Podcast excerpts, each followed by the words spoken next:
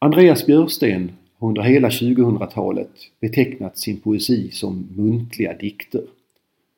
När bokförlaget Megafon, knutet till tidskriften och webbsajten Den blinde Argus, nu ger ut hans samlade dikter i en volym om mäktiga 386 sidor ger det anledning att fundera över begreppet. Särskilt som förlaget på bakre omslaget så starkt framhäver Björsten som en estradpoet med imponerande scenvana. I detta en motsägelse eller ett spänningsfyllt förhållande mellan gammalmedia och en ny poetroll? Vad är det för tvådimensionell representation av Andreas Björstens verk som ryms på de tryckta sidorna? Är de ett partitur med enbart ord? Ett texthäfte med osynlig musik? Tre samlingar på raken mellan 2001 och 2018 har Björsten kallat muntlig poesi. Först kom Muntliga dikter som trycktes 2001 och i ny utökad version 2008. Därefter fick Kärleksbikter från 2013 etiketten Muntliga dikter 2 och svitens hittills senaste tillskott Muntliga åtbörder, liten lyrisk självbiografi från 2018 har den extra undertiteln Muntliga dikter 3. Den nya stora volymen heter Som det började och fortsatte. Den samlar dikter skrivna från debuten i tryck 1981 till och med det nyss tillryggalagda året 2019. Allt finns med. Alla fem diktsamlingarna plus en outgiven. Dikter ur tidskrifter och antologier. Dikter som lästs på scen. Opublicerade dikter och en avdelning nyskrivna dikter. Grundprincipen är omvänt kronologisk den tredje volymen muntliga dikter inleder följaktligen. Men för att få bättre syn på vad som hänt och händer med Andreas Björstens poesi utnyttjar jag läsarens frihet och börjar från slutet, det vill säga början. Året var alltså 1981. Björsten var 22 år och de nyttiga kommentarer och sakuppgifter som avslutar boken visar hur han sökte sig fram bland tidens publiceringsmöjligheter för unga poeter. Först några dikter i den generösa ekumeniska tidskriften Vår lösen. Sedan två stycken i förebilden Erik Fylkessons Janus. Sedan publicering i den postpunkiga RIP.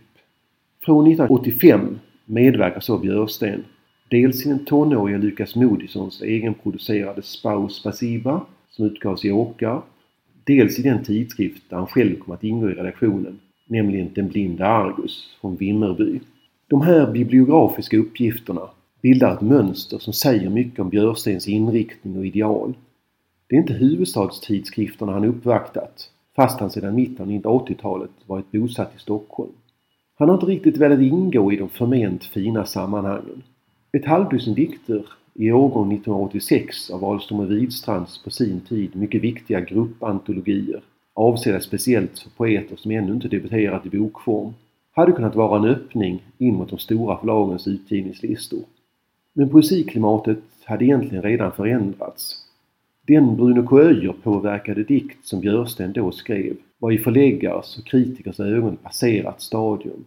Katarina Frostenson, Stig Larsson, Ann Jäderlund och Birgitta Lillpers var de inflytelserika namnen för dagen medan poeterna i Malmöligan och dess kvinnliga motsvarighet Nya Juno bildade ett slags medvetet icke-akademisk motpol till den postmodernistiska dikten.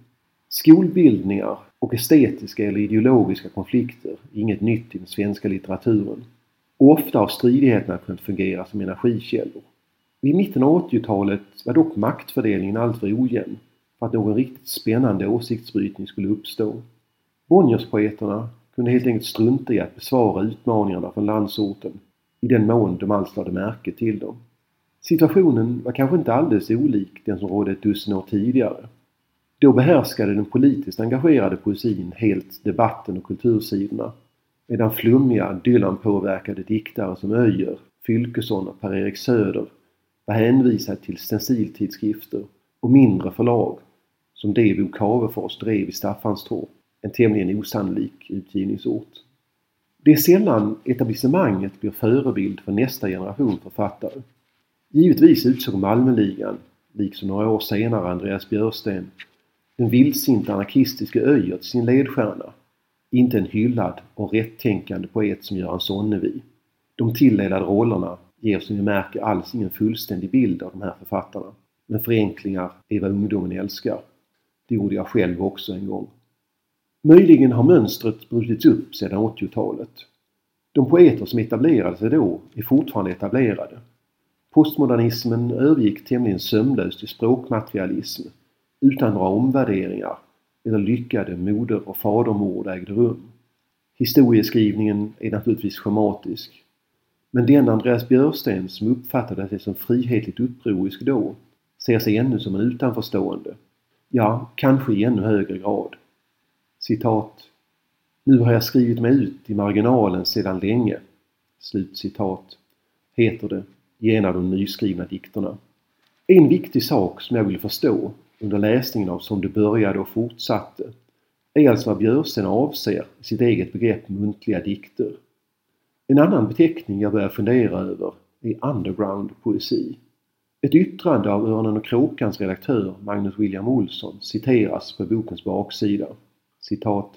Andreas Björsten är nästorn i svensk underground-poesi. Slut citat. Jag tänker mig att ordet gäller just den litteraturens maktstruktur.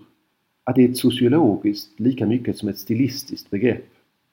Visst finns det särskilda namn som knyts till underground-poesin och flera av dem droppas i Björsens tidiga dikter. Arthur Rimbaud först och främst och som en ostadig stockholmsk föregångare Erik Johan Stagnelius. Men lika viktigt är att skapa sitt eget sammanhang, sin egen mytologi. Världen under jorden är nämligen spegelvänd. Också den har sin struktur. Björsten ägnar poetkollegor som Thomas C Eriksson och John Peter Gister vänskapsdikter. Han tar av sig kepsen för Erik Fylkesson och skriver inkännande och eftertänksamt om Peter Lindfors sorgliga öde. Balansen är ömtålig. Till de som senast utvalts av Björsten att ingå i utanförskapets gemenskap hör Mark Andre och Ola Julén. Och det är inte utan att de namnen, trots alla rent litterära kvalifikationer, kan kännas väl förutsägbara. Samtidigt är det i en dikt tillägnad nyare namn i denna alternativa kanon, konstnären och poeten Margareta Renberg, som Björsten ger sitt allra bästa som poet. Här har han hittat en bättre samtalspartner än den alltför mytologiskt belastade Rimbaud. Nu, dikten trycktes 2013, hans förebild blivit genuint inspirerande. Dikten handlar följdriktigt mest om Björsten själv, även om Renbergs legendariskt röriga och ostädade lägenhet snedstreck ateljé fungerar som en parallell till diktens miljö. På moln heter den och är fyra sidor lång. Det här är de två första stroferna. Jag går här och försöker vänja mig vid min nya lägenhet. Jag försöker lista ut i vilken av alla kassar jag lagt min anteckningsbok. Jag har bott här i 27 år. Jag borde ha vant mig vid oredan. Jag borde ha antecknat i vilken riktning spåren leder om det skulle vara så att de leder till Gud. Också här lyder slutet på dikten. Där spelar nog inslag från Renbergs bildvärld en roll, men det minskar inte diktens självständighet. Jag återfann anteckningsboken och jag ser vart spåren leder. Verkligheten ligger bortom rullgardinen, det trasiga historiska motivet. Verkligheten breder ut sig som en mosaik över ängelns huvud. Allt det där finns inbyggt i oredan. Men säg att det klarnar. Jag vet att det klarnar. Jag vet att jag kommer att lämna staden som en andedräkt. Dikten uttrycker en existentiell position och visar en lyrisk känslighet långt från det entusiastiska om än osjälvständiga diktjags som satt citat på stadens kaféer med en penna och ett anteckningsblock framför sig. Så heter det i debutboken Från mitt kontor utgiven 1988 på det egna Outsiderförlaget. Men utvecklingslinjen är tydlig och obruten. Björsten har inte sålt ut sina frihetliga och poetiska ideal. De har förskjutits från sina ibland överdrivet romantiska utgångspunkter. Dikten är inte längre citat, det nervgift som jag intar, slut citat, utan mer av en lågmäld livsnödvändighet. Björsten hävdar, och har gjort i 40 år nu, att citat, poesi är en korsning av liv och dikt. Slut citat. Givetvis var en sådan inställning närmast polärt motsatt den rena språkmaterialismens. Björsan har uppträtt som den riktningens polemiska motståndare och ger den några slängar även i sina dikter. Men i det öppnare, mer tillåtande klimat som råder just nu, under en period som saknar tydliga skolor, ter sig en annan av hans aforismer vackert relevant. Citat. Integritet kan inte ersättas med dynamit. Också detta vet outsidern. Slut citat.